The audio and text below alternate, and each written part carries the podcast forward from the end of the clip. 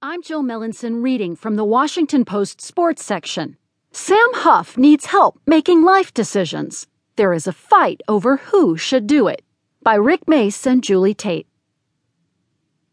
On March 31st, just four days after Easter, Catherine Huff visited Huff Farm, the sprawling Middleburg estate with fields fit for horses and rooms filled with football memorabilia, home to one of the most famous men ever to play for the Washington Redskins. She